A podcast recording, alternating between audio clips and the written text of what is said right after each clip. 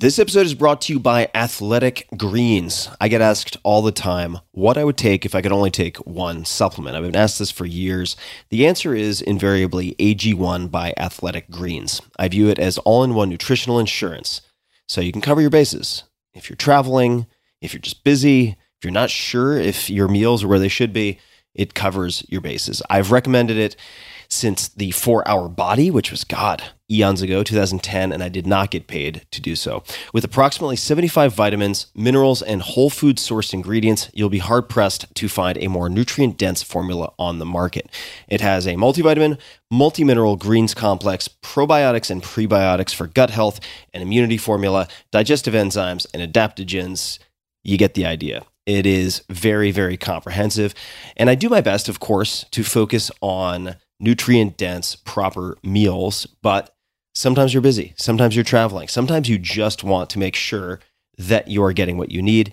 AG1 makes it easy to get a lot of nutrition when whole foods aren't readily available. It's also NSF certified for sport, making it safe for competitive athletes, as what's on the label is in the powder. It's the ultimate all in one nutritional supplement bundle in one easy scoop. Right now, Athletic Greens is giving my audience a special offer on top of their all in one formula, which is a free vitamin D supplement and five free travel packs with your first subscription purchase. Many of us are deficient in vitamin D. I've found that true for myself, which is usually produced in our bodies from sun exposure. So, adding a vitamin D supplement to your daily routine is a great option for additional immune support. Support your immunity, gut health, and energy by visiting athleticgreens.com slash tim.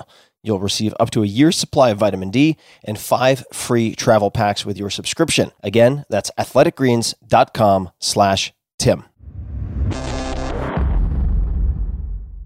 This episode is brought to you by 8 Sleep. My God, am I in love with 8 Sleep.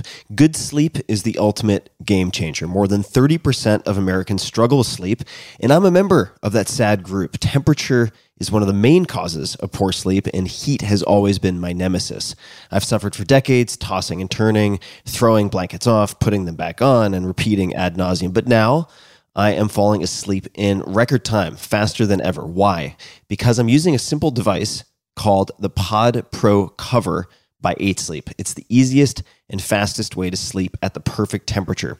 It pairs dynamic cooling and heating with biometric tracking to offer the most advanced but most user friendly solution on the market. I polled all of you guys on social media about the best tools for sleep, enhancing sleep, and 8 Sleep was by far and away the crowd favorite. I mean, people were just raving fans of this. So I used it, and here we are.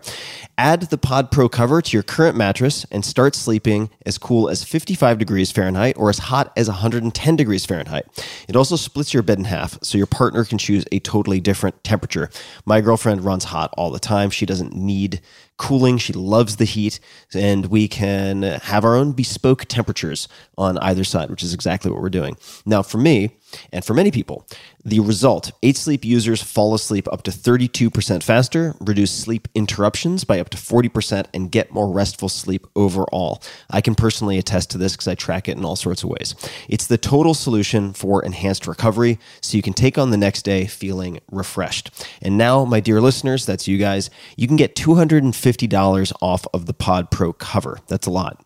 Simply go to 8sleep.com dot com slash tim or use code tim that's eight all spelled out e-i-g-h-t sleep.com slash tim or use coupon code tim t-i-m 8sleep.com slash tim for $250 off your pod pro cover optimal minimal at this altitude i can run flat out for a half mile before my hands start shaking. Can i answer your personal question? Now would seem an appropriate time. What if i did the opposite? I'm a cybernetic organism, living tissue over metal endoskeleton.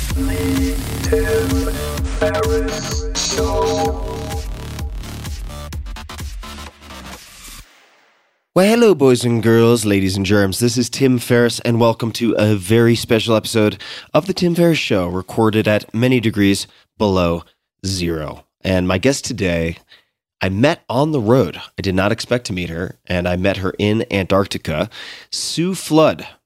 Sue Flood is amazing. Sue is a photographer and former BBC filmmaker. Her work has taken her and still takes her all over the world, but she has a special passion for the wildlife and icy beauty of Antarctica, which is where we met, as I mentioned. A Durham University zoology graduate, Sue spent 11 years with the BBC Natural History Unit working on series including The Blue Planet and Planet Earth with Sir David Attenborough. We talked quite a bit about him before turning her focus to photography. Her most recent book, Emperor the Perfect Penguin is absolutely spectacular. It's stunning. With a foreword by Sir Michael Palin, was published in September 2018. Check it out. At the very least, look it up online to see some of the imagery.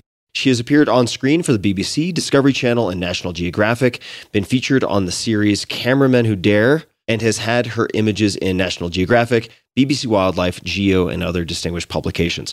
Her work has won many awards and competitions, including Travel Photographer of the Year, International Photographer of the Year, International Garden Photographer of the Year, and a Royal Photographic Society Silver Medal. In recognition of her photographic achievements, Sue was invited to meet Her Majesty the Queen during a special Adventurers and Explorers event held at Buckingham Palace. She has so many adventures to share, so many incredible stories, and it was just an honor and a thrill, also a gas. We laughed a lot to meet Sue unexpectedly in Antarctica, and I knew that we had to sit down and record this episode. You can find her online, Sue Flood, S U E Flood.com, Instagram, Sue Flood Photography, Twitter, Sue Flood Photos, Facebook, Sue Flood Photos. We'll link to all of those in the show notes at tim.blog slash podcast. And now, without further ado, please enjoy a very wide ranging and what was for me a very enjoyable conversation, a hilarious conversation with Sue Flood. Thank you for being here I am delighted to be here. in uh, my cozy podcasting studio. And how would you describe where we're sitting right now? Why don't we start with that? Yeah, it. This is definitely not quite as cozy as I'd imagined. So we are sitting in the Weddell Sea at the most remote camp in the Antarctic right now. Um, and we are sitting in a tent with a table made of snow and ice. And looking out the window, we can see a twin otter and some emperor penguins. So it's cool in every sense of the word. It is cool on on every level. And as I was mentioning before, we clicked or I clicked record. I'm using the Royal We already. that I've tested this gear in some very hot conditions, but never in very very cold. So I'm watching battery very closely. Why don't we start since you mentioned penguin?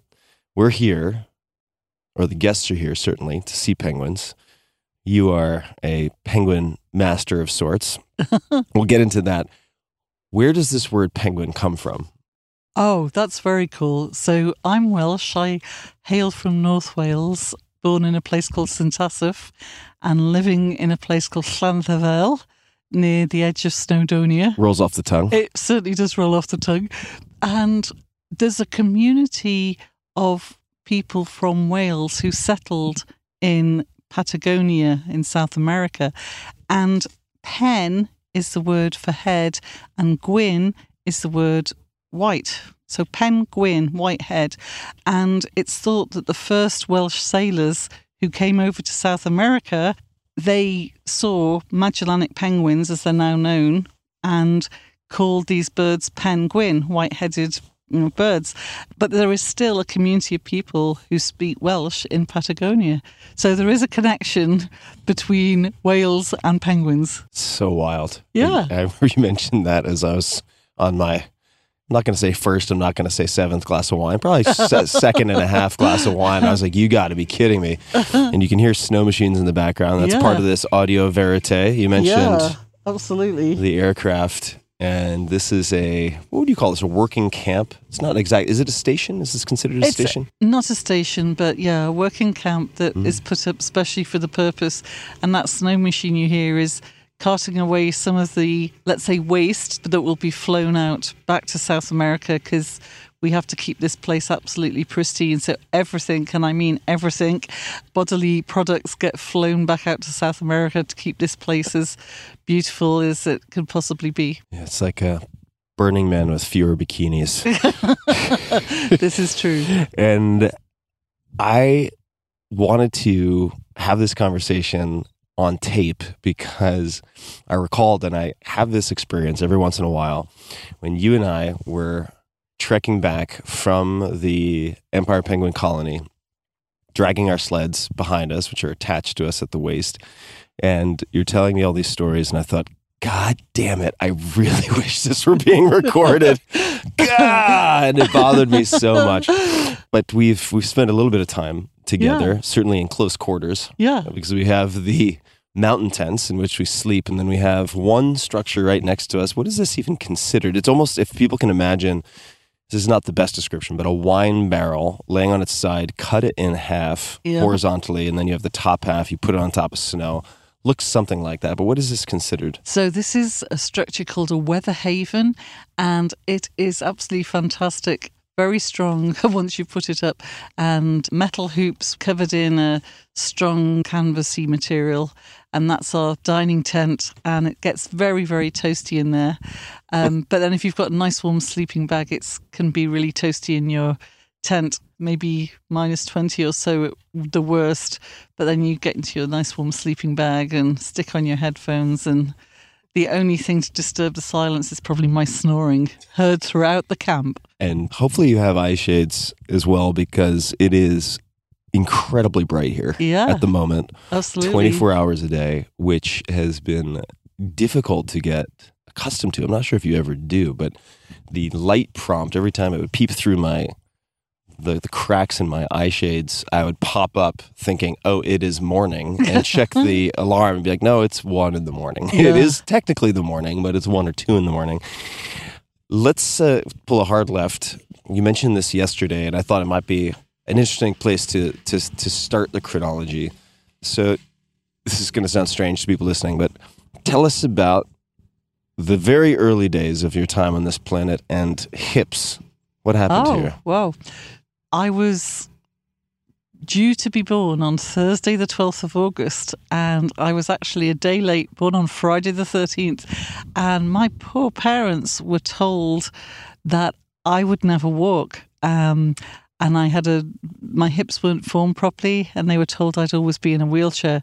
So, you know, they were obviously devastated by that. And as a consequence, my poor dad had a lifelong aversion to Friday the 13th. But they tried this revolutionary new treatment at the time to um, try and build this special frame to hold my legs in a certain position. And I was able to kind of recover. And so a couple of years later, I was toddling around and the fine physical specimen you see before you today. so it's, but you know, it's, I often think about how lucky I've been to, to not turn out the way they thought I would turn out. And not long ago, as I understand it, correct my memory here, you came across that brace, which I I guess is did. almost like a almost like a retainer for your entire body, right? it Yeah, would fit. yeah. Were they like stiff suspenders that would hold your hips in a particular It's, position? Um, it's a little um, X-shaped cross with hooks on the end of it, and it would hook over my shoulders and then hook under my backside to sort of hold my legs in a certain position. And my mum used to tell me it was just awful because they'd put me into this thing and I would just cry and cry and cry, but.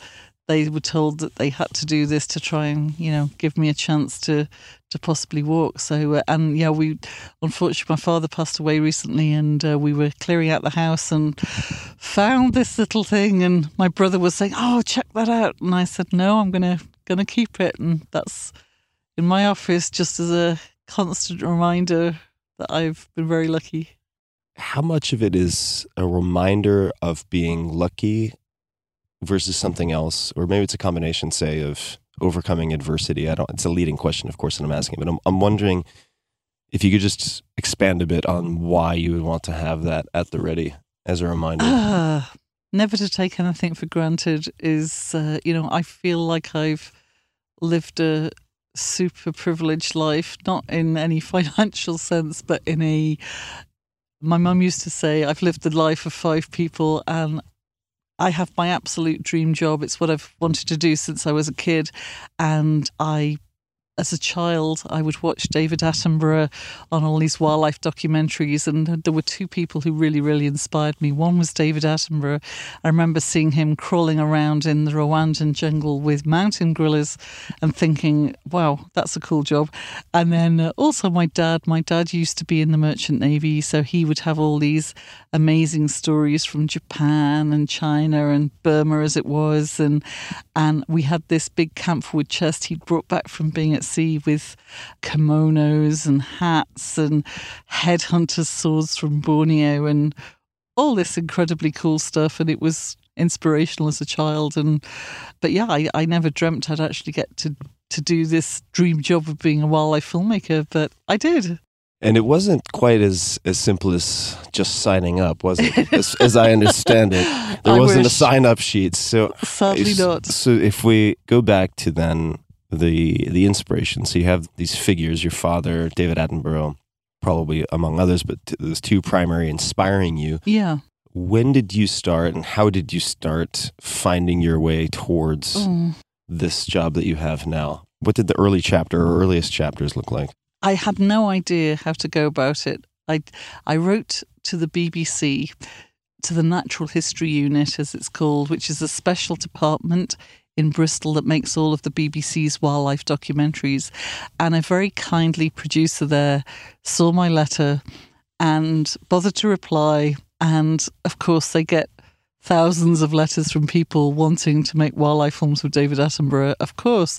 But I went and studied zoology at university. So I went to Durham University in the UK. And this producer had said, look, you need to put something on your resume that will make us take a second look because we get lots of people with their zoology degrees or their biology degrees or whatever. So I went, uh, managed to get onto this really cool expedition to Australia. And I had to raise money to go on that. And that was working for the Queensland National Parks Wildlife Service um, for three months, unpaid, diving on the barrier reef, doing these surveys for crown of thorns starfish, which were damaging the reef, whitewater rafting through the rainforest and building this path through the rainforest, and caving in the outback in Chillagoe. So this was all Caving meaning cave diving. Uh, no, caving, going into caves, into these lime, this limestone cave system. That was a character building experience since I don't like the dark and I don't like enclosed spaces. So that was a great mix. And then I also, I'd heard about a place called Bermuda Biological Station and they had this three month work study program where you could volunteer and assist the marine biologists. So I managed to get onto that and the three months became eight months. And it was really great experience being out there because I was able to use that time. And it was an unpaid position again. So I didn't have the money to do this, but I was racking up really useful experience. I got my food and my board and built up a credit card bill.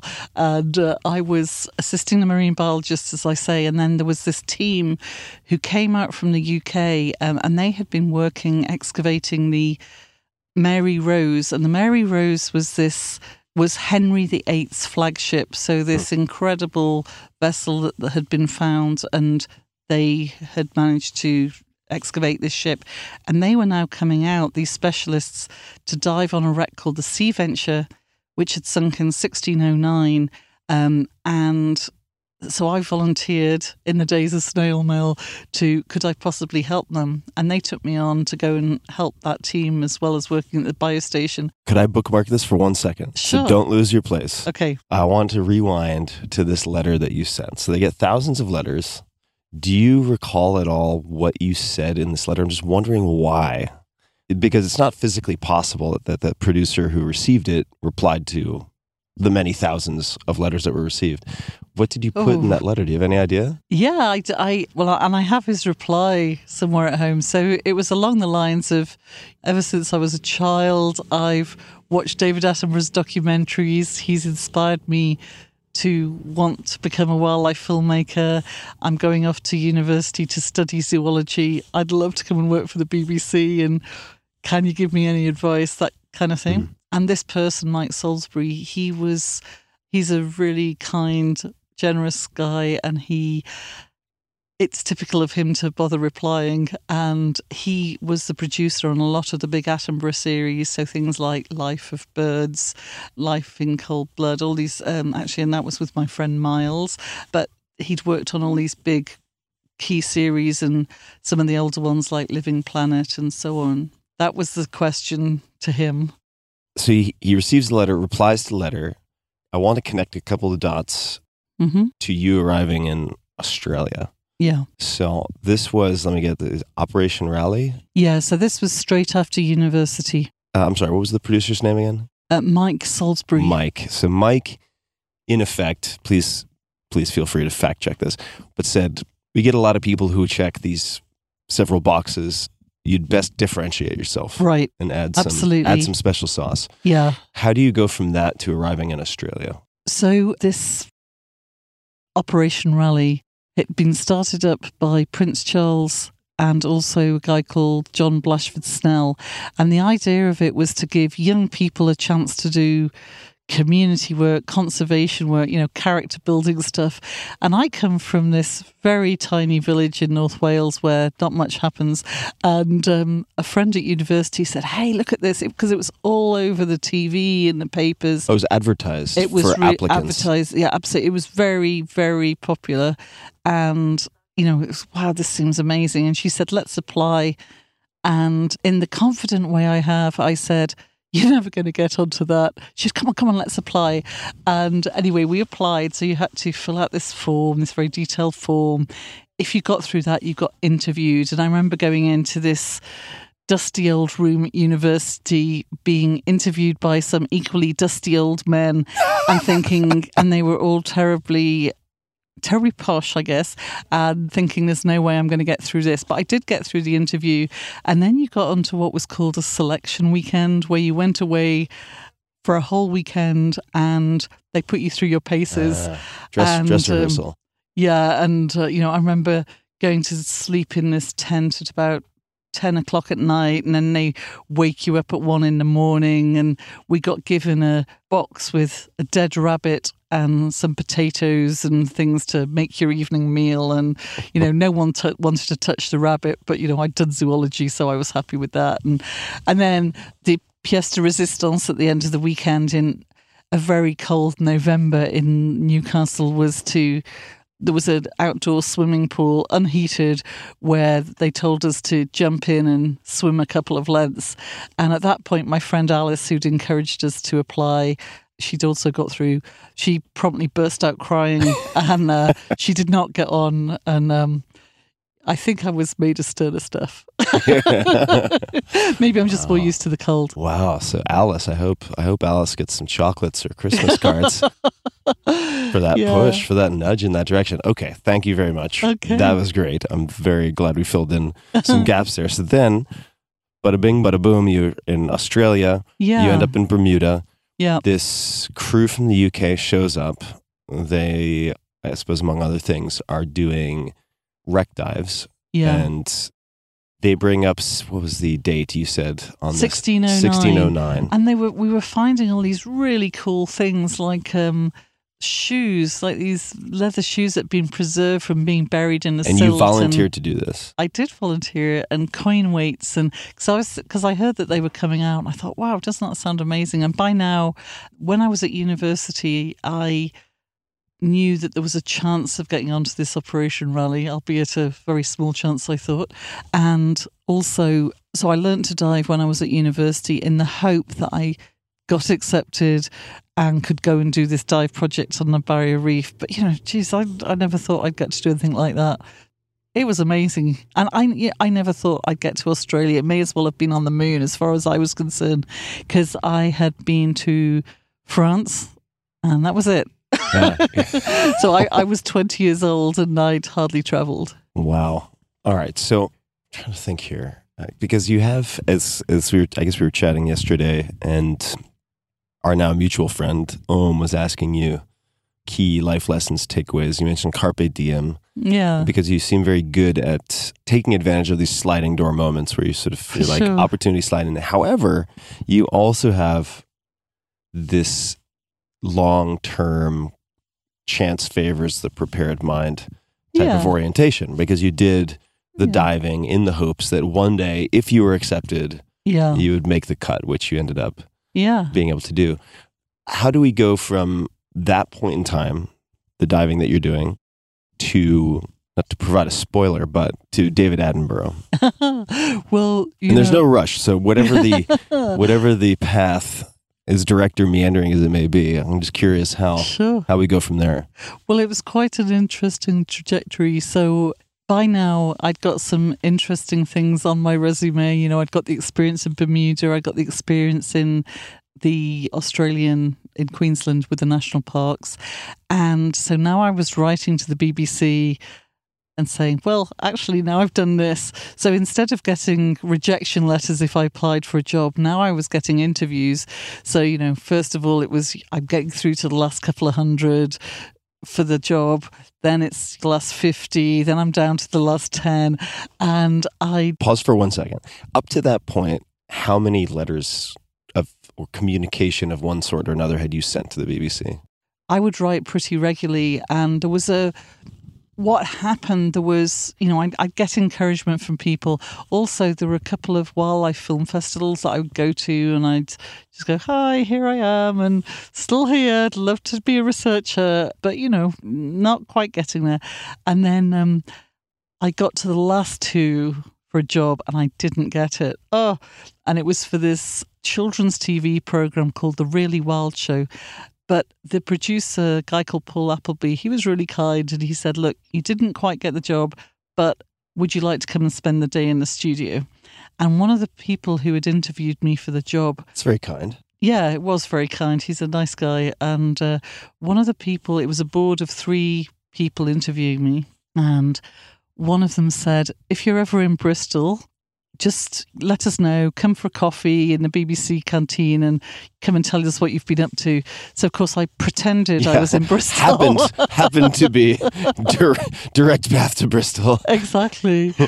so I, you know, took a five-hour coach ride to get there, and this producer Michael Bright. We had a coffee, and he, you know, what have you been up to? What have you been doing? And he said, "I don't suppose you've got any free time, have you? Because uh, there was this researcher meant to be starting today, and she just didn't turn up." And he said, "You know, have you got any free time?" And I said, "Absolutely." And he said, "When could you start?" And I said, "Today." Yesterday.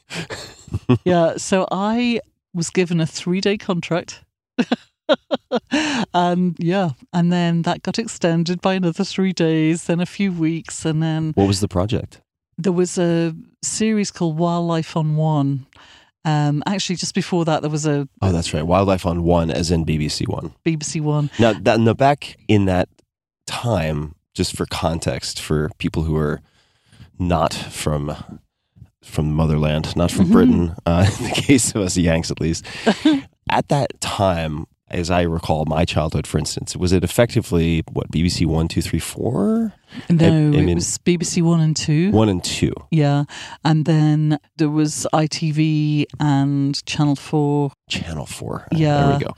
But the in the sense that you're getting incredible coverage to be on BBC One Yeah, absolutely. hit a larger percentage of the population than people now can younger generations would imagine because they have it's not like there are a thousand channels to choose from No, exactly. So, and it, this was the BBC's longest running nature program at the time. So it's presented by David Attenborough, and wow! So I was getting to work with David uh, at getting last. cl- closer closer Yeah, yeah, absolutely. so what did working with him look like was it through multiple layers did you have direct communication what was that like That's a great question, Tim, because I remember phoning him up and I imagined that there was going to be some secretary answered the phone and, uh, you know, you hear his voice because up, hello.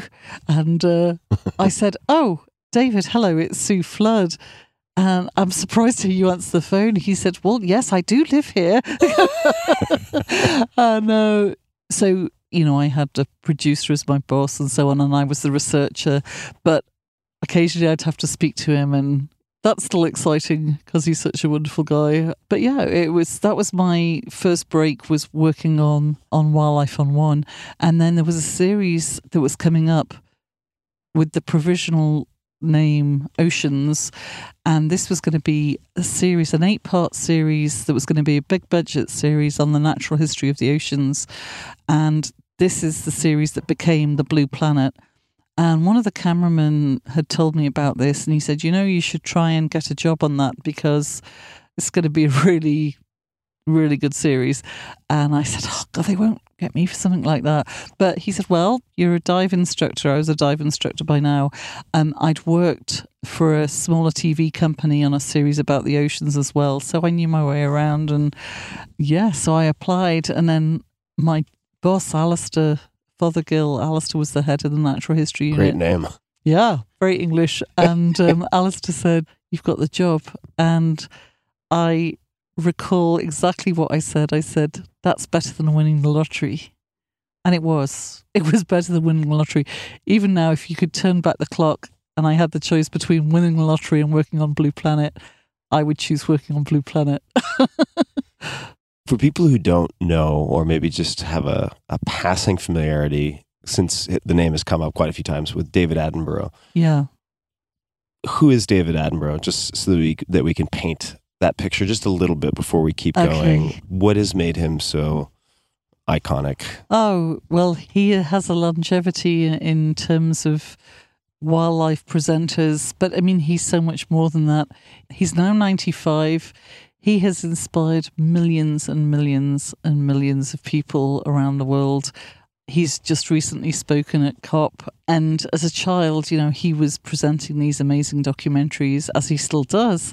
But he's just an incredible communicator and just has this constant fascination for everything. And he's not just an expert biologist, he's an expert on all sorts of things paleontology, a type of china, amber, oh, all sorts of things. And he is a fascinating and lovely man who, um, as I say, he's inspired millions of people. He also used to head up BBC Two, but he was going off doing things in his 20s that were really extraordinary, going off exploring in places like New Guinea and remote parts of Indonesia and doing some very, very cool things that I recall seeing as a child. Now, for people listening, I'll play foil just as a stand in for some people. I'll say TV presenter. That's like a TV host on our side of the pond.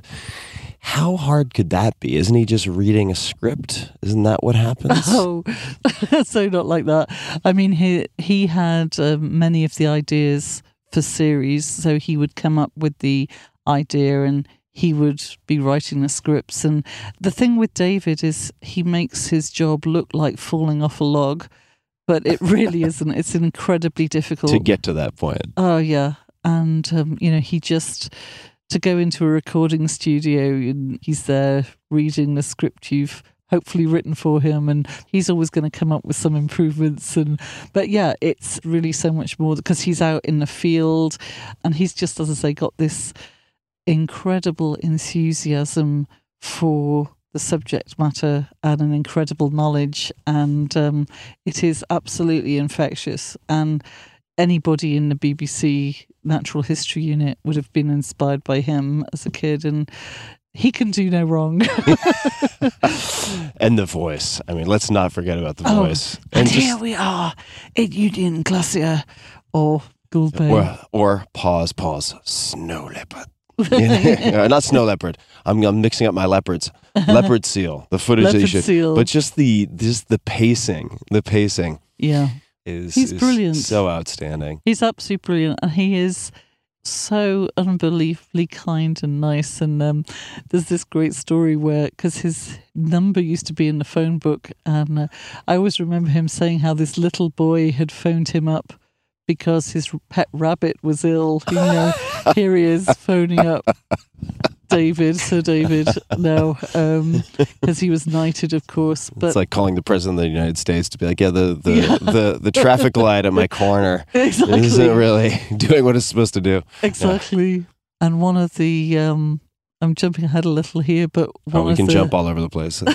Yeah. one of my top few experiences in my life. A couple of years ago I'd done this book and one of the paragraphs in the acknowledgements was thanking David for all he'd done to inspire me as a kid, and and I'd gone to this uh, book launch for a friend's book. Um, Michael Palin, and he had written this book called Erebus, and I had a copy of my book in my bag, and David was there. So the three of us had a drink together, and I said, David, please forgive me for doing this, but I'm never going to be able to do it again. And I basically took my book out and held onto his arm and read out this paragraph in the acknowledgements about what he meant to me and how it inspired me.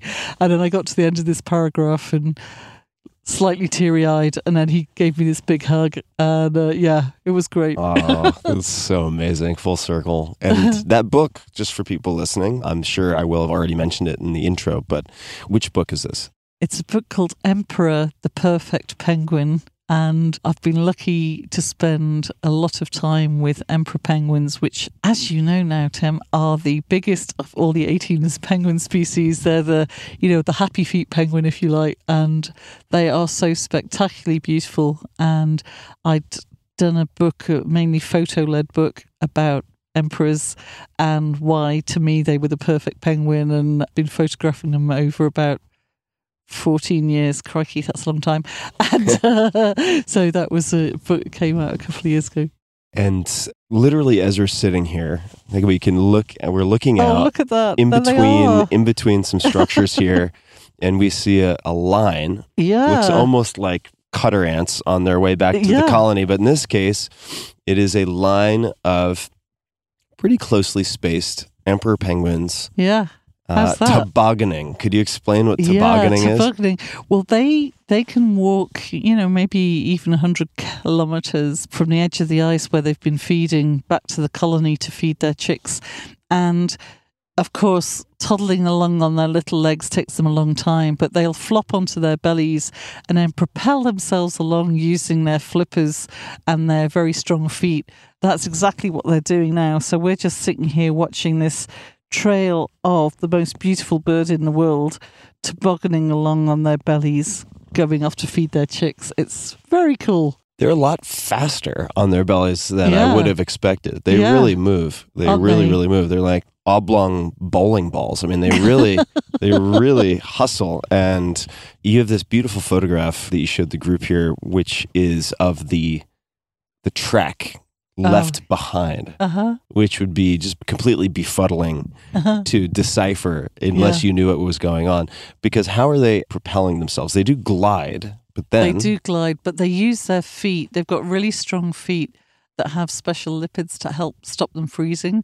Because, of course, they're standing around in the middle of winter, maybe minus 50 or so with wind chill, and the males will be incubating the eggs. So uh, they'll be using those strong feet to propel themselves along and then using their flippers to push in the snow. So you get this very cool track of where their belly's rubbing through the snow and then these little sharp lines either side of that.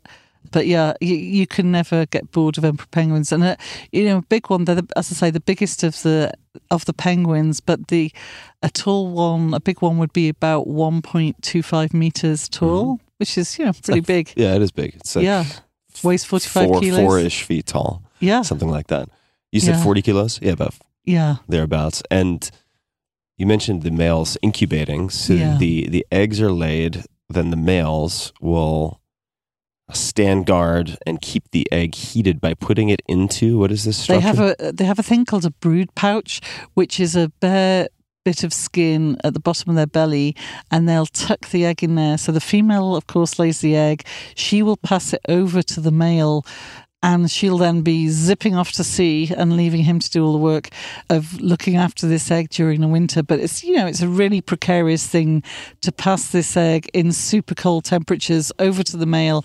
And then this big sort of flap of insulating skin goes over the top of the egg and he's able to maintain that egg at about 34 35 degrees even though the outside temperature can be minus 50 centigrade. And for just to emphasize the the endurance required after that point, after the pass has been successful, yeah the males will stand around for what anywhere between two two and a half months, Months, and lose something like 30 40 40%. 40 percent of their body yeah, weight it's not incredible. So they cannot eat for about four months um, from the time they're arriving back at the edge of the ice.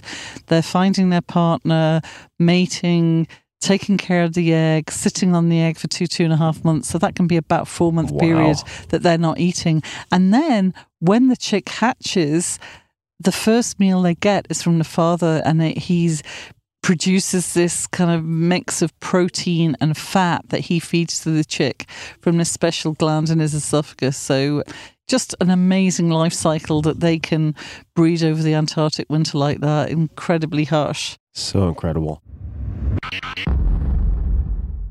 just a quick thanks to one of our sponsors and we'll be right back to the show this episode is brought to you by UCAN, U-C-A-N. What you eat and how you live, exercise, sleep, stress, all play an important role in how your body handles glucose, its main form of energy. You might think of blood sugar.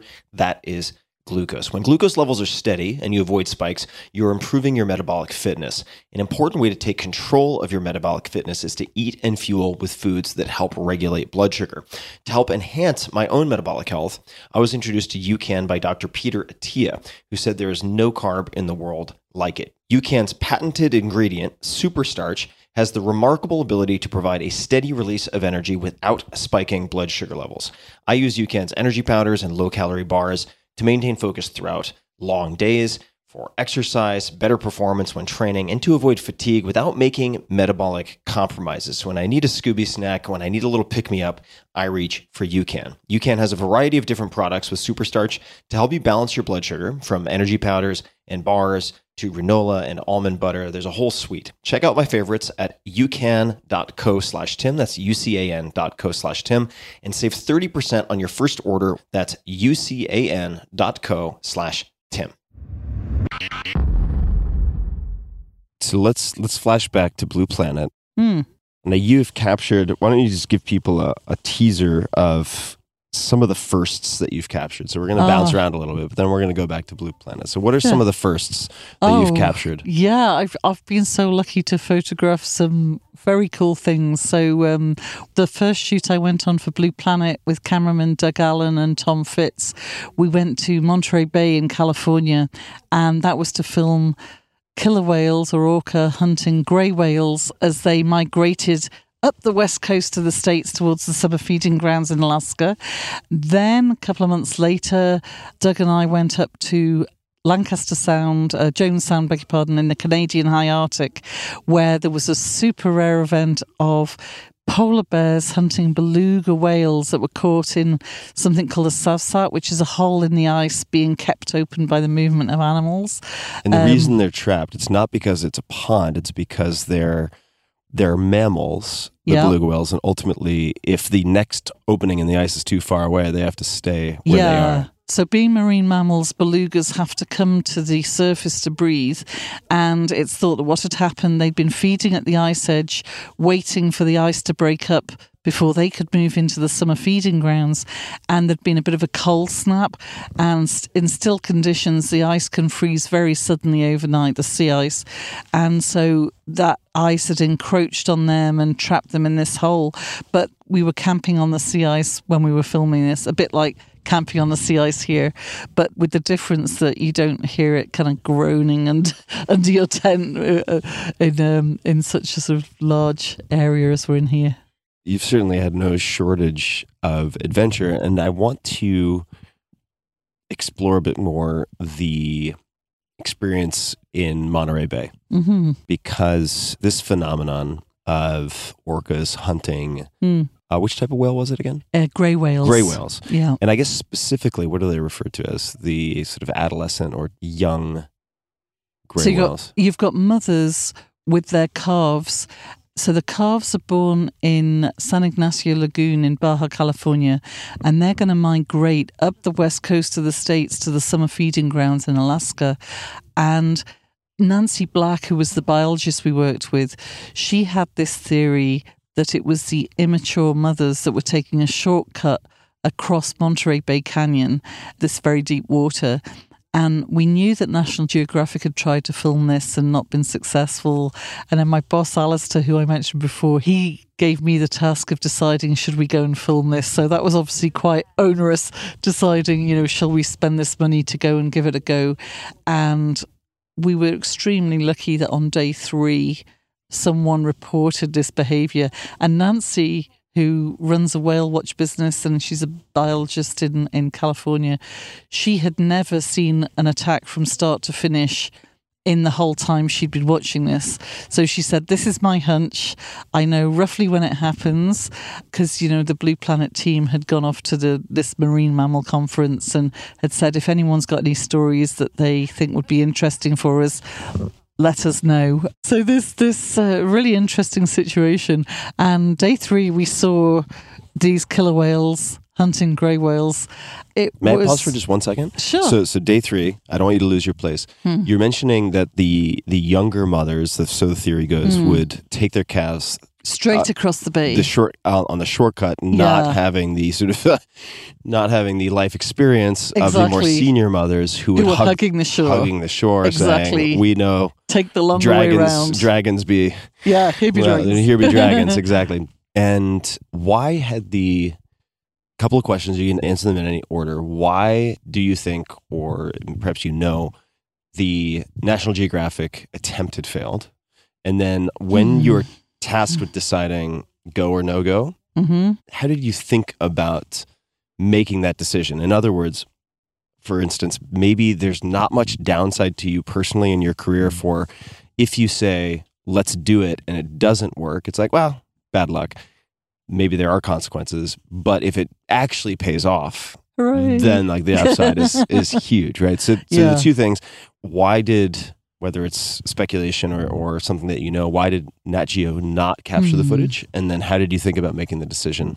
in terms of them not making get, getting the footage, I think they were unlucky because they had a fantastic cameraman, Mike deGruy, who was he was a brilliant cameraman and a wonderful person who's sadly no longer with us. But he and another fantastic cameraman, you know, they were really good guys and they didn't manage to get it. But then I thought if they're sending them to do it, they obviously think it's worth a try. So let's give it a go.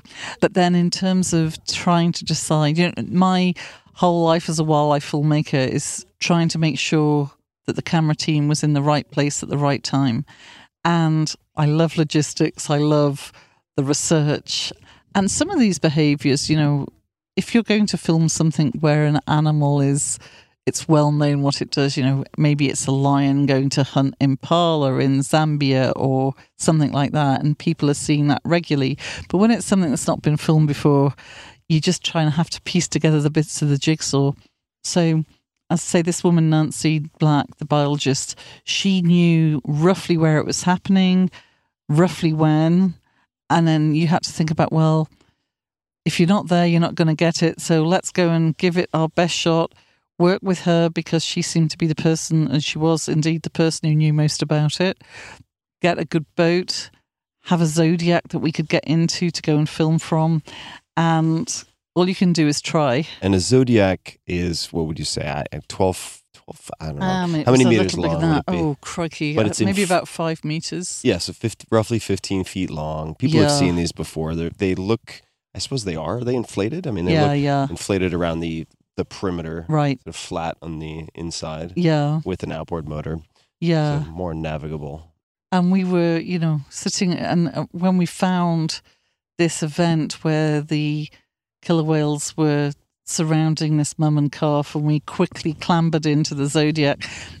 and I remember my mum saying when she saw a photo of this, "You haven't got your life jacket on," because we got in so quickly, I'd forgotten to do that. Oh, and man. at one point, the grey whale mother was trying to shelter under our boat. Oh, so it was, you know, as a biologist, it was incredible to see this behavior, you know, absolutely amazing behavior. And literally, the killer whales were, the orca were close enough that if I'd wanted to, I could have touched them because they were coming right around the boat. But then, and as a filmmaker, wow, this is exciting. No one's filmed this before. You know, how incredible is that? Very, very high octane stuff. But then, you know, as a human being, it was pretty grueling to sit and watch this poor little calf get drowned and then eventually eaten. But hey, killer whales have to eat. And That's they're not called killer whales for no reason. exactly. not called cuddling whales. so I'd love to get a, a bit more detail. So how large are orcas compared to the calves? Now, let me have a think about that. I would say we can uh, use metric because we don't have to accommodate the one of the few holdouts in the world, aka US. I think a big male orca would be about 30 feet, 10 meters. I Okay, need to check yeah. that, but I think that's what it would be, Mhm. as I recall. But the calf, I guess the calf would have been about five meters, 15 feet, something like that. Okay, so Um, this, I mean, this, there's a size differential, but not as much as I would have expected. Yeah, and that's the big male orcas. They can have a dorsal fin that's about six feet high, but the females would be smaller. Why are their dorsal fins so long? So dorsal fin for people, imagine Jaws, the shark fin cutting through the water on the let's just say on the on the spine on the back. That, Mm. that that's the dorsal fin. Why is the dorsal fin of the orca so long compared to the length of its body? Why is that? I do not know the answer to Yeah. that. Why is it so big? It is really long. I guess though. it's helping. Maybe it's acting a bit like a a rudder or something, and and certainly, I guess if you're traveling in rough seas, other members of your pod can see you because if Oh. you ah. didn't have.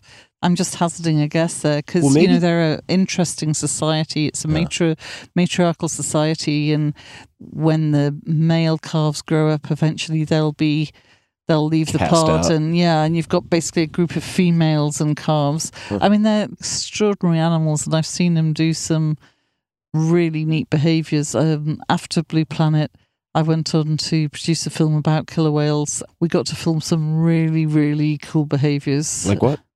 For example, in the Straits of Gibraltar, between the southern tip of Spain and Morocco, they were hunting bluefin tuna. So, bluefin tuna will go into the Mediterranean to spawn, and then about August time, they're coming back out of the Mediterranean. And at that point, the fishermen are longlining for them.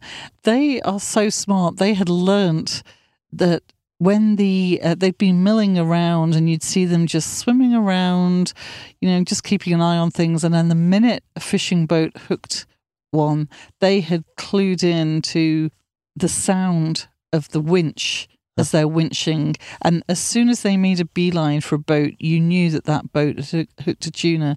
And they would just be diving on this line and then they, the fishermen would haul it up and it'd be big killer whale sized bites out of it. And um, yeah, I mean, they're very impressive animals. It's like uh, some predators elsewhere will become attuned if they're surrounded by hunting to the sound of gunshot. yes. grizzlies and Yeah. so on. Question about orcas. So, in the case of Monterey Bay, are they, this is going to sound stupid probably, Hmm. are they hunting the gray whale calves to primarily eat? Are they teaching their young how to hunt? And uh, well, let's start there. Is it, is it, A bit of both. yeah. A bit of both. And Nancy had this theory that what they were doing was eating the tongue and leaving the rest of it. And we were able to film that and show it was that was the case. So what happens? They've got this thick layer of blubber, but the killer whales were going in sort of through under the jaw, under the soft palate, and they drowned the calf by jumping repeatedly on top of it and holding it under and ramming into the side of it. And then they were actually eating the tongue. And once they'd done that, they'd leave it and then just swim away. And uh, Doug, the cameraman, he got into the water and was able to actually film this slightly gruesome carcass of the whale, which then sank to the bottom of the ocean and then would be feeding other creatures. So, again, all part of nature's great cycle, albeit a bit So sad if- to witness. So, if they're just consuming the delicacy of the tongue, hmm which is true for humans also. If you look at some history of, say, uh, some Native American tribes would regularly just remove the tongue of the bison hmm and leave the rest, of course, which would then get consumed by other things. Yeah. But what is your theory of what primarily was happening in that case? Was it teaching hunting? Was it sport? Was it simply sport? There was definitely an element of teaching hunting, and we, we were able to show that with the footage we got because there was a particular matriarch that had a very noticeable little notch in her fin, so you could see that she was leading the attacks, if you like. But then she would hang back, and you could see her and the other adult females hanging back and letting the calves go in and kind of have a go, if you like. Yeah. So there was definitely an element of teaching. Hmm. And, you know, I've seen that with orca in other places. Up in Alaska, for example, they were hunting mergansers. So these sea ducks would be swimming around on the surface and then the whales would swim underneath them, get hold of their feet and just pull them under, just pulling them under for a few seconds, then letting them go. So these birds were flustered and flapping around and then they'd come up and do it again just like playing and then of course eventually they'd drown these poor ducks but they are they're smart animals they're smart animals Coming back to the the size of the dorsal fin, I know that uh, I like that the signaling theory is most in the hunting that you've observed. How much of it is coordinated group hunting, almost like a wolf pack or something like that, Mhm. versus solitary hunting? far more so the the former.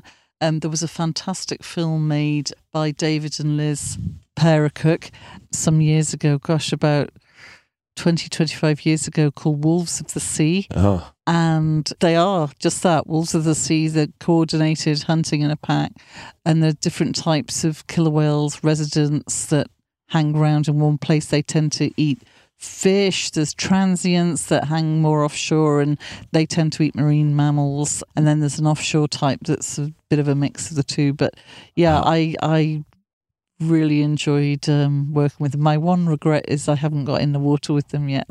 But one of these days. is it? is it? What is the danger level in getting in the water with orcas? There's never been a case of a person being killed in the wild by an orca. I mentioned that place near Tarifa in Spain where, you know, they're coming out of the med after spawning. And one of the stories that I just loved was um, they'll have these great big pens where they're catching, the fishermen are catching a tuna.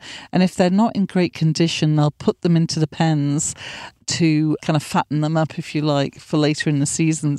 And this guy's, his job was to repair these nets, make sure they're in good condition, no holes in them if, you know, someone's caught it on their propeller or something.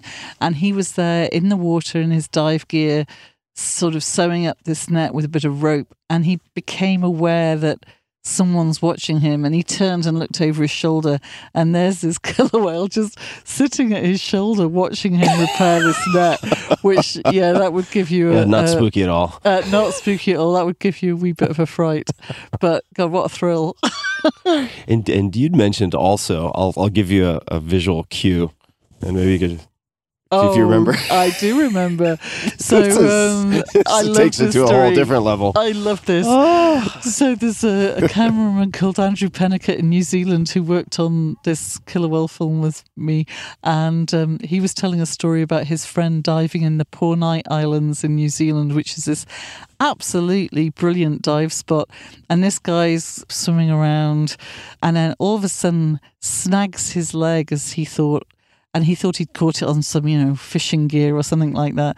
And he turns round, and there's this orca, this killer whale, that's basically holding his calf between its jaws and just gently squeezing his wetsuit with its teeth. Sort of, well, this doesn't look like it's going to taste too nice, and uh, just let him go. But yeah, that would be a. Um, I think you'd probably feel quite wide awake after that experience. yeah, no no extra coffee needed after that dive. Wow, so Yeah. incredible. What would you like to do if you got in the water with orcas? Just, what would your dream um, scenario be?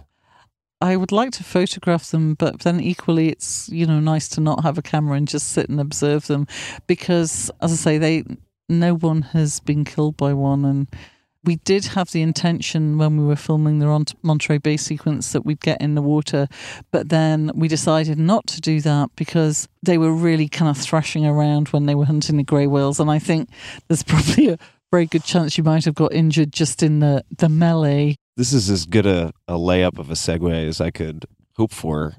we might as well use this opportunity. The divorce will. The divorce whale. Oh dear God.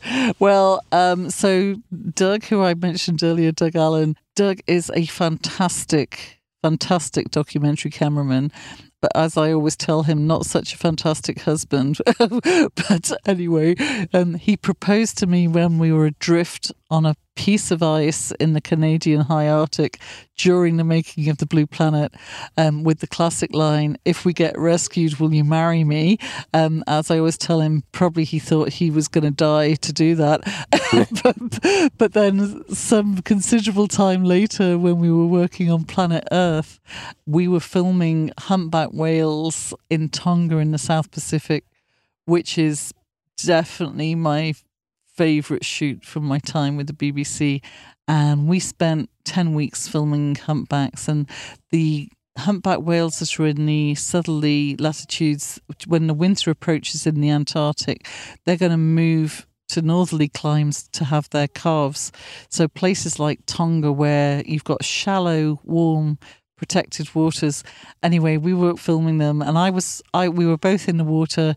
He's filming the mum and calf, and I'm filming him filming the mum and calf for the sequence for Discovery And you're Channel. quite close. And I was quite close, and I looked over the top of the camera and realized I was way closer to the calf because I was on a very wide angle lens. And the calf was kind of flopping around because it didn't have the control that the mum had. And you know, the mum's 45 feet long, 15 meters long, and the calf was about 15 feet, five meters, weighing about a ton. And this calf basically bumped into me with its tail.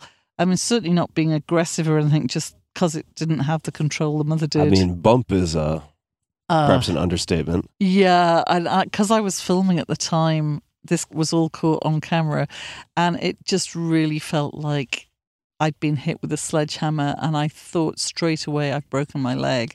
So I stuck my head above the water and shouted to Doug, I've broken my leg. Normally, I would clip the video camera on before I get in the water. But this day I hadn't because we'd got in the water very quickly. So I was just holding the video camera. And that was slightly negatively buoyant. So it had started sinking. Anyway, given the choice between rescuing me with the potential broken leg or the camera, sadly, there was no contest. so I was not in any doubt before the incident that Doug preferred his camera to me, but I was definitely left in no doubt at all after that event. So I always joke and call that the divorce whale. but so we are divorced uh, for a, re- a number of reasons, but that I think was a a nail in the coffin. But we do get on much better now. I'll get my own back one of these days. You've had tremendous success in your career. What are some of the most common mistakes or any mistakes that you see in novices who are trying to become or are, but just in the early stages of being wildlife photographers? We can start with that category. Hmm.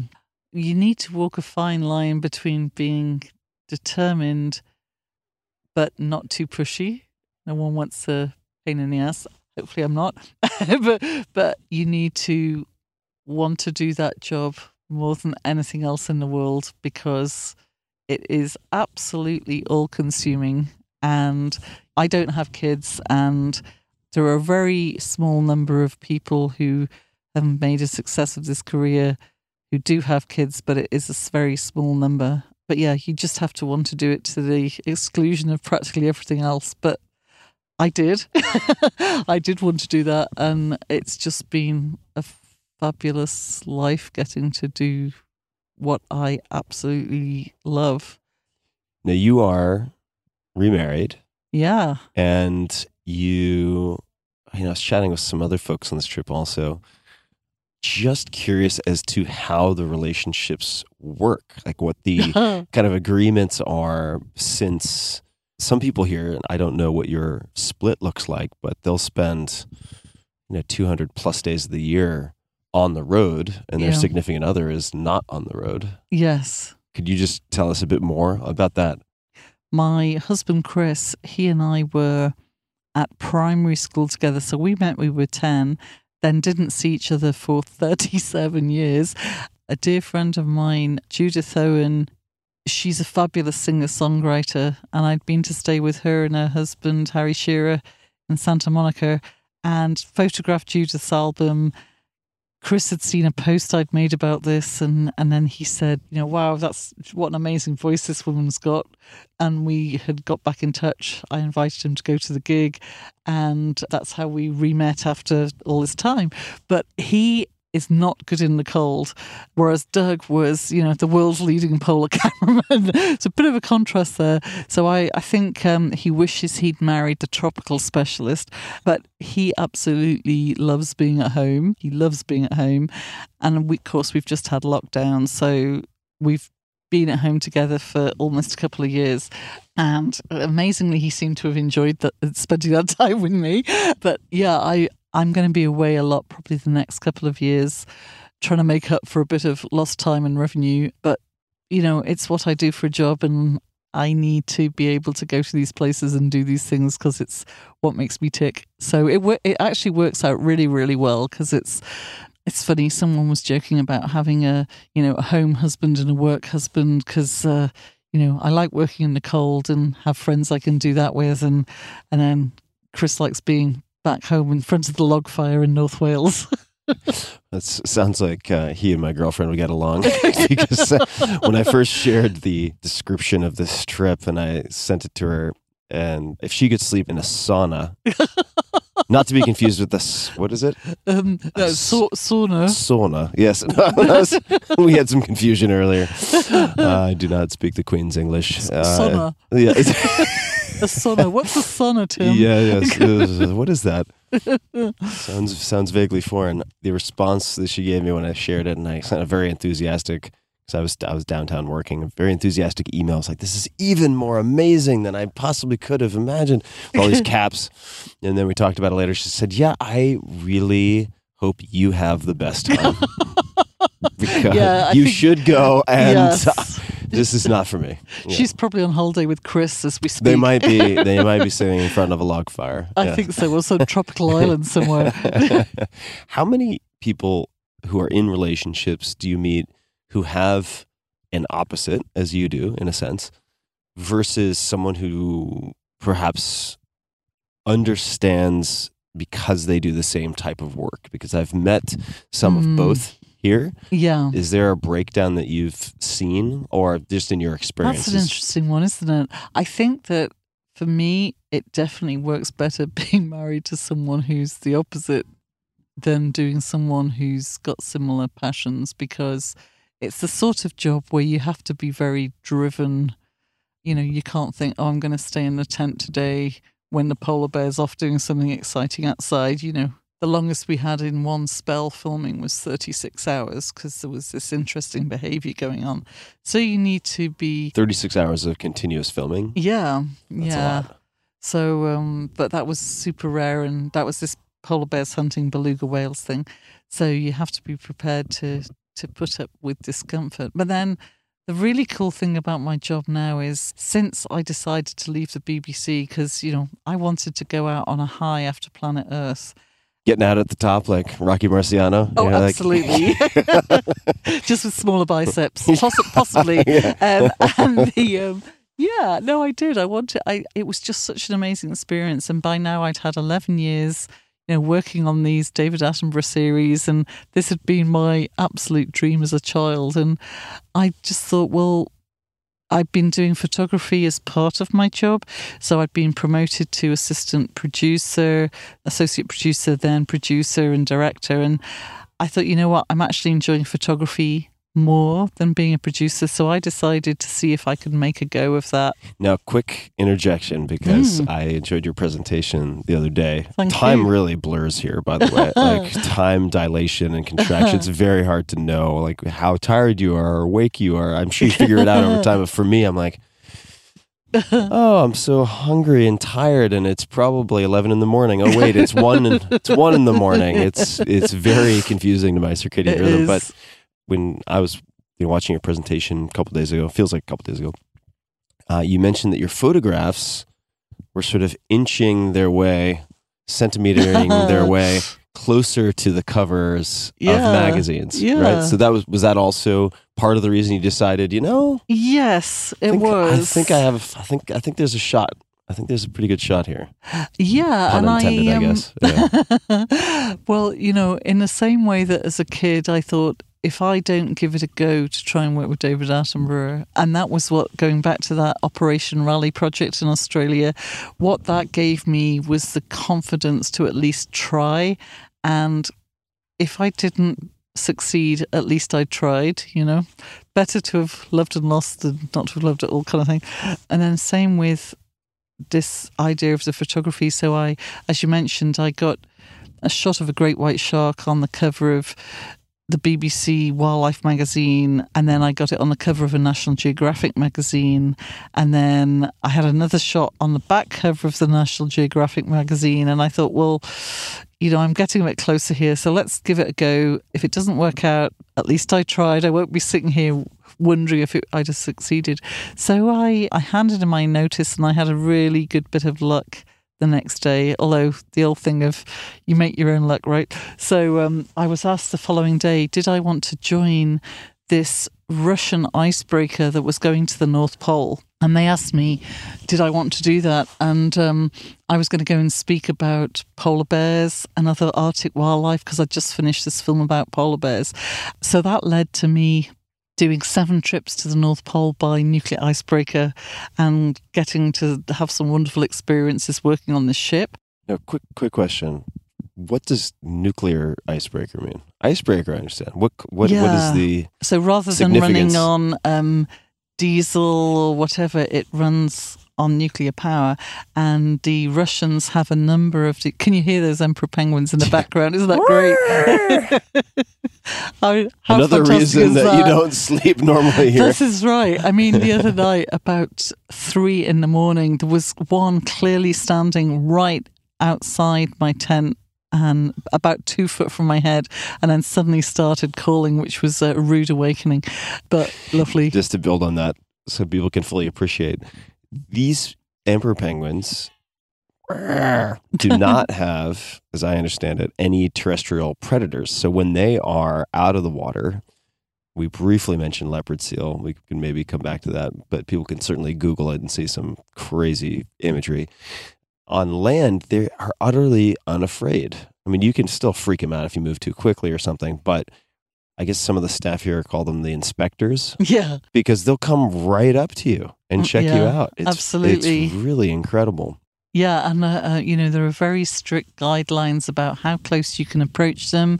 So you know, no closer than five meters, etc. But of course, if you sit still and wait, they'll come and check you out, and it's it's just a magical experience. I mean, one time I'd carried my camera bag out to the colony, and it was a really cold day. It was you know, oh minus twenty two centigrade, and I lay down. I put my head on the camera bag and was just listening to the chicks. And I actually fell asleep while I was listening to them. And my hand was stretched out on the snow. And I woke up, I don't know, 15, 20 minutes later, and my arm's on the snow with my glove on. And, and there was this little emperor penguin chick with its little flipper stretched out on my hand right next to me.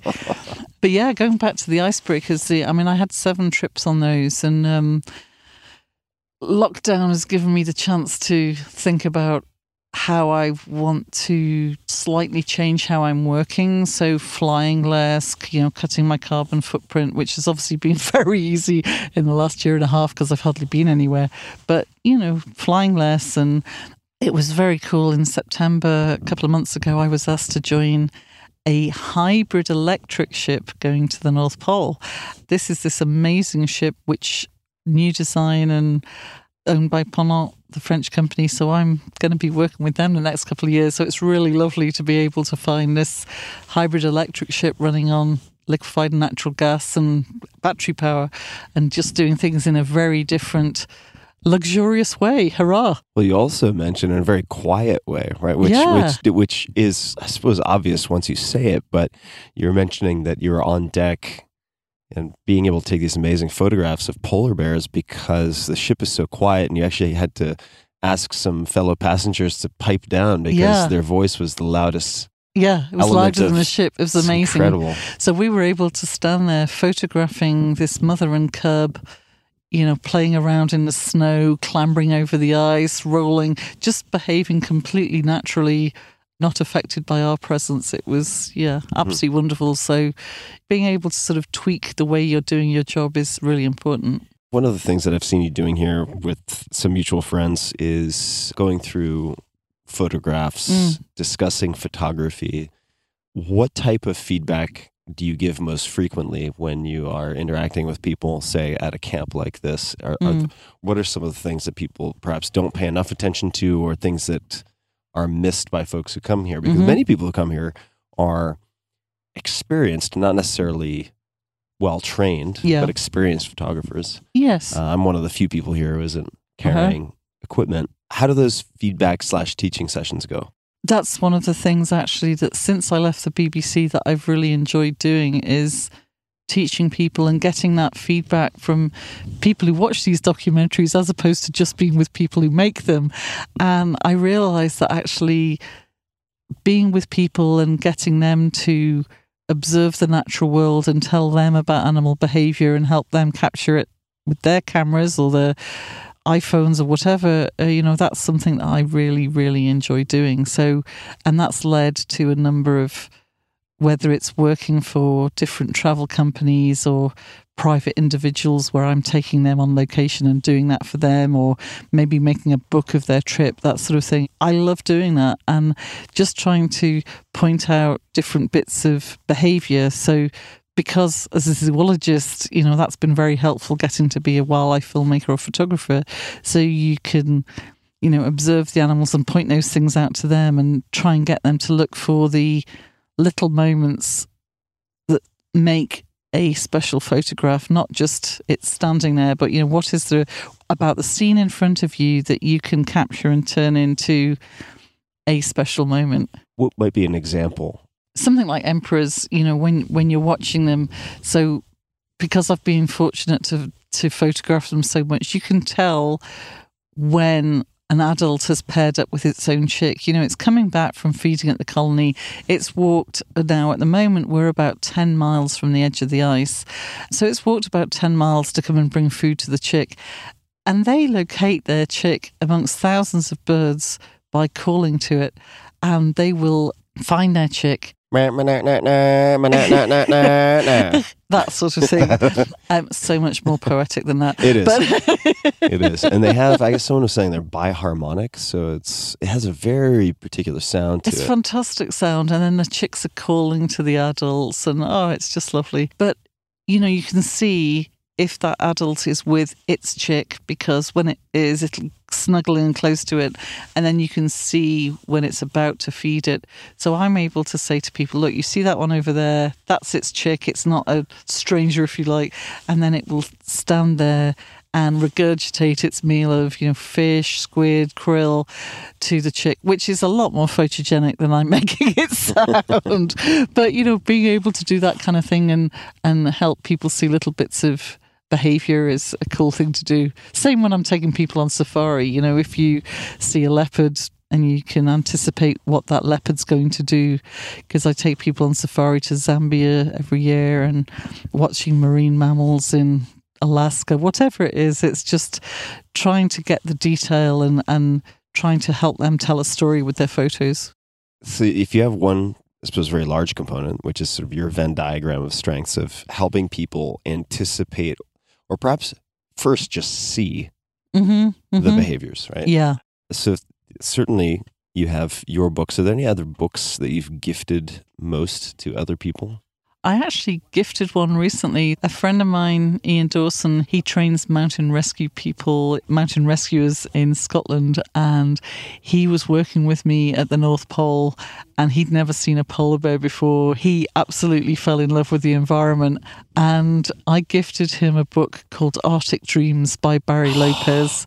This is on my that? this is on my to read list. So Oh, of Wolves and Men by Barry Lopez Right, yes. is one of my favorite nonfiction Oh, books it I've read in the last ten years. Oh. And Arctic Dreams. I was just saying on the way here in the airplane that I wished I had Arctic Dreams. So I haven't Oh. read it yet. It is a magical book, and yeah, I gifted that to Ian, and I know he loved it. And um, that is a great read. You have to immediately dash off. Well, perhaps not now, but when you get back to civilization, yeah, that's a that's a really beautiful book, and I've bought that for quite a few people.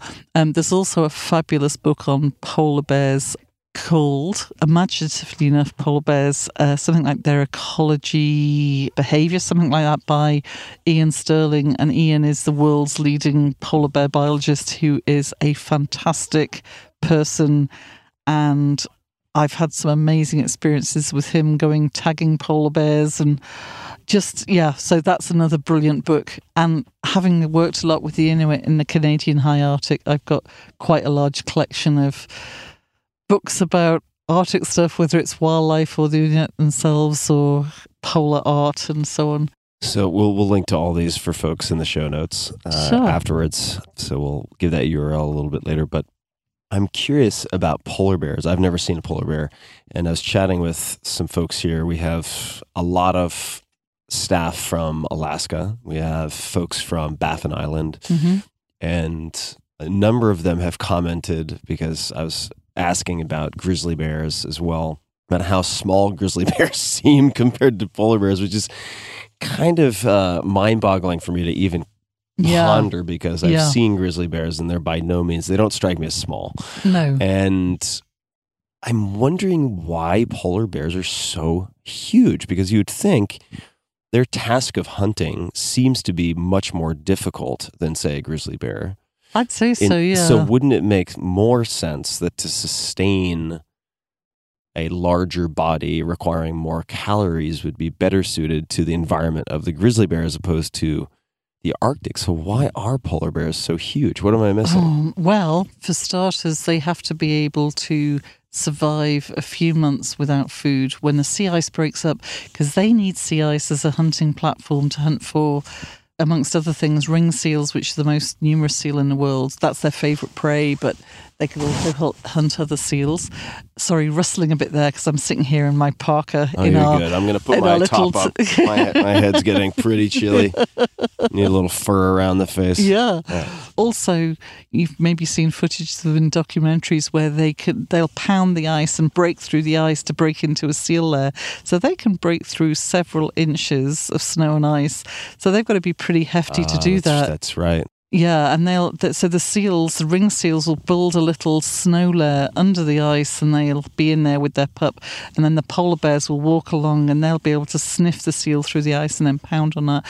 But I mean, So the the first, seal lair, it's effectively a burrow of it's sorts? like a it's called It's a like a- layer so it's like a little layer under the snow so they will come up from the ocean and there'll be a hole kind of into this little den this Mm-hmm. little pocket and then there's a i think the word is uglu this uh, little tiny little hole where, which is open to the air Ah, where they can breathe and you know the, both the inuit and bears can spot this quite how i'm not sure still. And then the other thing is that they will as well as being you know pounding through the ice and as i mentioned you know there'll be a pregnant female when she goes into the, the maternity den when the ice breaks up. She's going to be in that for a few months. So they give birth to the cub and it'll be about the size of a guinea pig and she'll be in the maternity den with that cub for about three months before they emerge out in about march april time. So she's got to have the subcutaneous fat for her to last that time. And actually what there's a really cool fact. I, I i managed to get this into this film i made about polar bears with ian stirling and and david attenborough. So in 1990 oh gosh it, i think it was 93 it might be 98 mount pinatubo erupted in the philippines. And when that you think what the heck's that got to do with polar bears, right? so when Mount Pinatubo erupted in the Philippines, it threw up huge amounts of volcanic ash into the atmosphere, and that obviously stopped some of the solar radiation getting through. So the following spring, temperatures were about one and a half degrees cooler than normal, and that meant that the sea ice stayed longer than it would usually, maybe an extra couple of weeks. And so that meant the polar bears, including the females, they were able to feed up a lot more on ring seals, put on more weight, so that when they went into those maternity dens, they were able to basically have more cubs or hang on to their cubs, and the cubs were in healthier condition. So they actually called the bears that emerged that spring the Pinatubo bears. Isn't that That's incredible? So this volcano in the Philippines was directly linked to the success of those bears. Polar bear cubs. Isn't that cool? That is I love that. And also, actually, polar bears, he came out with this great statistic that polar bears being affected by forest fires. And you think, what's that all about? But in the southern Hudson Bay population of polar bears, which are the most southerly population, unusually they'll dig, sometimes they'll be digging maternity dens into riverbanks where there are tree roots and so on, which will kind of hold the substrate together. But when there's a forest fire, then that will burn the tree and then that is affecting how well that den can hold together. Anyway, all sorts of interesting facts about polar bears, and here we are in the Antarctic. Yeah. Wrong pole. Wrong pole. yeah. yeah, I, I accidentally. Ex- Antarctica is a real hassle to spell with your thumbs on an iPhone. So I, I told a friend of mine I was going to the Arctic to see penguins, and he's like, "You might you might want to just double check and make sure you're going in the right direction." I was like, "Okay, I will." Well, I tell you what, you sleep a lot better in a tent on the sea ice in the Antarctic than you do in the Arctic. Oh, I bet. Because there's a couple of occasions where we've been woken up in the tents by polar bears. And in fact, Doug, my ex, uh, who we heard about with the divorce whale, Doug was filming polar bears with an Inuit friend, and they were in the tent around about March time. And it was pretty chilly, so he's kind of huddled in his sleeping bag, and his feet were pressed against the wall of the tent. And he was woken up by a polar bear pouring his feet through the wall of the oh, tent. So he woke up Andrew, our Inuit friend, and said, Hey, we've got a bear in camp. And Andrew said, Just open the tent and it'll run away. And he said, No, you open the You tent. You open the tent. Oh my god. yeah, no thanks. I'll let you do that. You seem confident. yeah, where do you think all this grey hair came from? Does that actually work? I mean, it I, did work. it Yeah, they, they unzipped the tent and the bear ran away. That's so strange to me because I've also seen footage Yeah. of bears like smacking on windows and trying to get in. Yeah, absolutely. And, Yeah. you know, people are fairly regularly killed by them. But, you know, the first time we ever went to the Arctic, I will never forget it as long as I live. So, you know, I've got pretty big feet and I was able to stand and put both of my feet inside one paw print They're and have a bit of space big. around the outside. They're so big. yeah, they it's are. really incredible. And very impressive. Well, speaking of boots, I'm in these boots. Are your little toasty feet? are well, they're rated down to I guess negative 100 Fahrenheit, and my toes are cold.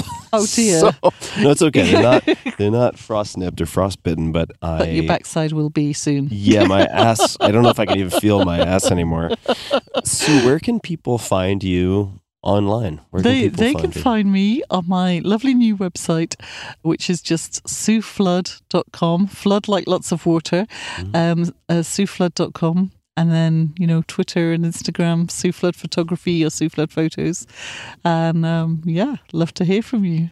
We will link to everything in the show notes at tim.blog slash podcast. So please check it out. You have to see Sue's work. It's just spectacular. It's really and the and and it's not just the expertise and the patience and the endurance and the creative eye that is reflected in the work.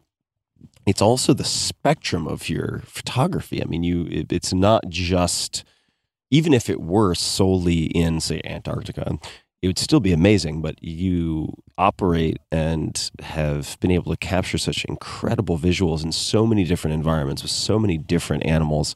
It's very impressive, uh, oh, I must thank say. Thank you. Thanks so much. But you know, my mum, Tim, she always used to say, how come you're so patient with animals and not with people? What's your, what's your what's your answer there? they don't they don't talk back. Um, yeah, something something like that. And um, yeah, it's a lot easier to be uh, patient with a I don't know a polar bear or a leopard than some some people. But yeah, it's uh, thank you for that lovely comment. And you know, it's a massive privileged to do what I do for a job, and I never forget it. And you know, the great thing is going back to full, full circle to when I was at school, because um, when I was about 15, I was asked by a teacher at school, What do you want to do when you leave school? And I said, I want to make wildlife films with David Attenborough, and was told, Nobody gets to do that. Um, how about cooking? Which was obviously a non sequitur.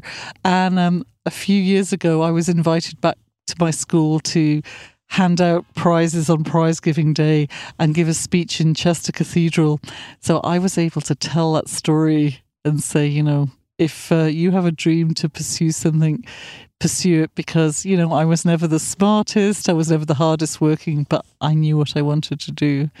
And I'm too stubborn to give up. So that's probably the secret of some of the success. But it's a privilege to A, get to do it and B, talk to you about it. So oh, it's thank so you. Fun. Oh, it's it's great. I mean, what what a spectacular environment. I can't think of the next time that I'll have a chance to sit in a snow slash ice lounge uh, in this sort of half spherical tent. It's like being inside the top half of a twenty sided die for any D and D nerds out there.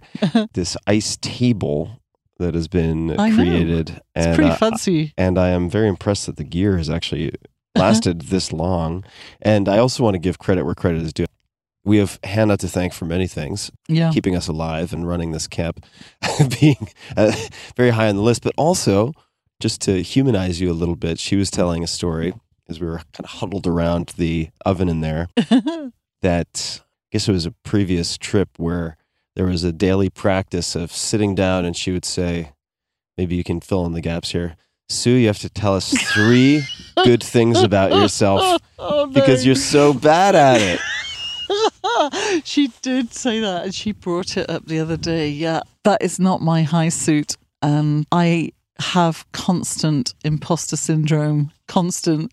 And so Hannah punished me by trying to get me to say three nice things about myself. But it's funny, you make me think, Tim, there was this event. I'm still astonished that I was invited to this event at Buckingham Palace to go and meet the Queen as a result of my photography. And my first reaction when I got this was this was someone playing a joke on me. and um, yeah, and it wasn't. And I just find that remarkable. And I've got one of my photos hanging on the wall of Buckingham Palace, which Wow. wow. I mean, the Queen, good Yeah. grief. And I did the world's worst curtsy, which was having watched American football on TV, it would not have looked out of place at an American football match or a rugby scrum in Wales. But um, but anyway, it was a rare chance for me to wear a dress. That doesn't happen very often. That and when I got married, I think was the last time.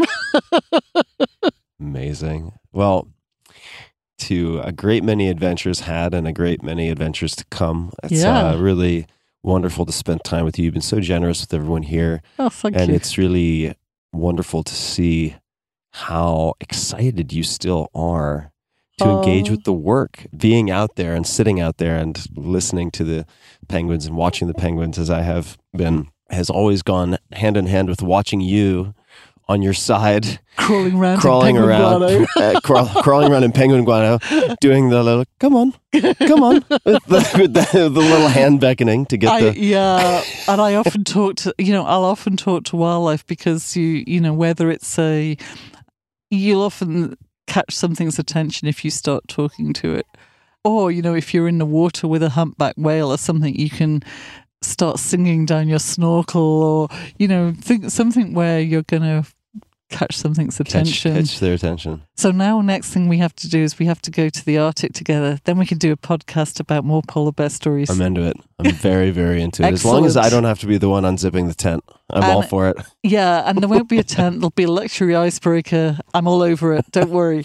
all right I'll bring I'll bring the I'll bring my podcast studio with me, which for those who obviously can't see this, is just an H6 Zoom sitting on my thigh. It's the only warmth that I'm currently getting. and let's not forget your special hat. Oh yes, yes. and then I have I have a banya, a Russian banya hat, a sauna, A sauna. sauna hat, which insulates your head, especially if you're bald like I am, so that you don't turn your ears into uh, you know Chinese dumplings when you're in these things. And it turns out to be perfect for an ice table when you want to put your gear down without destroying it. No so expense spared. no expense spared uh, for my my like hand me down Russian banya hat, and I would say this has been been a great success. So thank you again, Sue. Hey, thank you. Absolutely loved it. And uh, really appreciate the opportunity. And yeah, look forward to the Arctic next. North Pole, here we come. North Pole, here we come, and everybody check it out, SueFlood.com, and we'll link to all the socials. You're on all the uh, on the various networks and so on. Where are you most active on social media? Probably Instagram, Instagram. What is your Instagram handle? Sue Flood Photography. Or is it Sue Flood Photos? I'm just blanking. We'll put Sue- yeah. we'll put we'll put the right check. one in. Pretty pretty easy to find. SueFlood PH, and then Yeah. it will pop right up. Yeah. So check it out, everybody. I can't recommend it highly enough. And Sue, what a gift your work and your teaching is. So thank you again Oh, for that. I'm cringing here now. I He's saying something I, nice. I know it's, it's nice things, nice things, nice things, and uh, well deserved. And to everybody listening, I'm gonna go warm up my body and my feet and my rear side with uh, with some hot coffee, hot instant coffee. I love. I wouldn't say it's shitty, but I really enjoy hot instant coffee. It, Yeah, you need there's to get something over about that. it. I need to get over. Where's You my know, cappuccino machine you know, when I need yeah, it? Yeah, well, you know, I'm from Long Island. No, no one ever accused me of being too high class.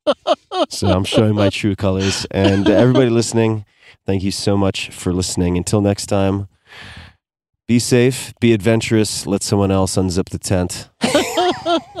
and uh, you'll be able to find everything at tim.blog slash podcast for links to everything we've discussed. And and just one more thing, boys and girls, this is an afterword. I forgot to mention something, and that is in February of 2021, Sue won the climate change category in the Science Photographer of the Year contest, which was run by the Royal Photographic Society. And this image is pretty stunning. It's beautiful, also shocking in some ways. And you just have to Google North Pole underwater Sue Flood, and the image will pop right up. And I recommend checking it out. Thanks for listening. Hey guys, this is Tim again. Just one more thing before you take off, and that is Five Bullet Friday. Would you enjoy getting a short email from me every Friday that provides a little fun before the weekend? Between one and a half and two million people subscribe to my free newsletter, my super short newsletter called Five Bullet Friday. Easy to sign up, easy to cancel. It is basically a half page that I send out every Friday to share the coolest things I've found or discovered or have started exploring over that week. It's kind of like my diary of cool things. It often includes articles I'm reading, books I'm reading, albums, perhaps, gadgets, gizmos, all sorts of tech tricks and so on that get sent to me by my friends, including a lot of podcast guests. And these strange esoteric things end up in my field, and then I test them, and then I share them with you. So if that sounds fun, again, it's very short, a little tiny bite of goodness before you head off for the weekend, something to think about. If you'd like to try it out, just go to tim.blog slash Friday. Type that into your browser, tim.blog slash Friday. Drop in your email, and you'll get the very next one. Thanks for listening. This episode is brought to you by 8 Sleep. My God, am I in love with 8 Sleep. Good sleep is the ultimate game changer. More than 30% of Americans struggle with sleep, and I'm a member of that sad group. Temperature is one of the main causes of poor sleep, and heat has always been my nemesis. I've suffered for decades, tossing and turning, throwing blankets off, putting them back on, and repeating ad nauseum. But now, I am falling asleep in record time, faster than ever. Why?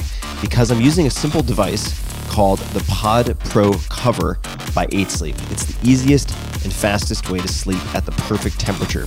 It pairs dynamic cooling and heating with biometric tracking to offer the most advanced but most user friendly solution on the market.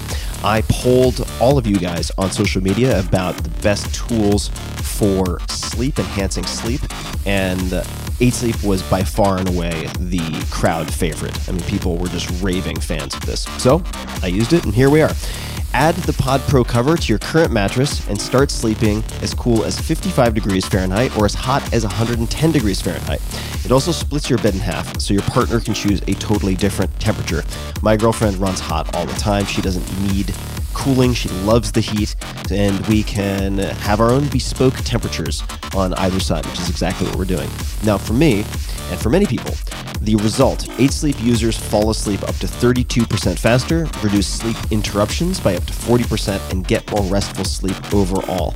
I can personally attest to this because I track it in all sorts of ways. It's the total solution for enhanced recovery so you can take on the next day feeling refreshed. And now, my dear listeners, that's you guys, you can get $250 off of the Pod Pro cover. That's a lot.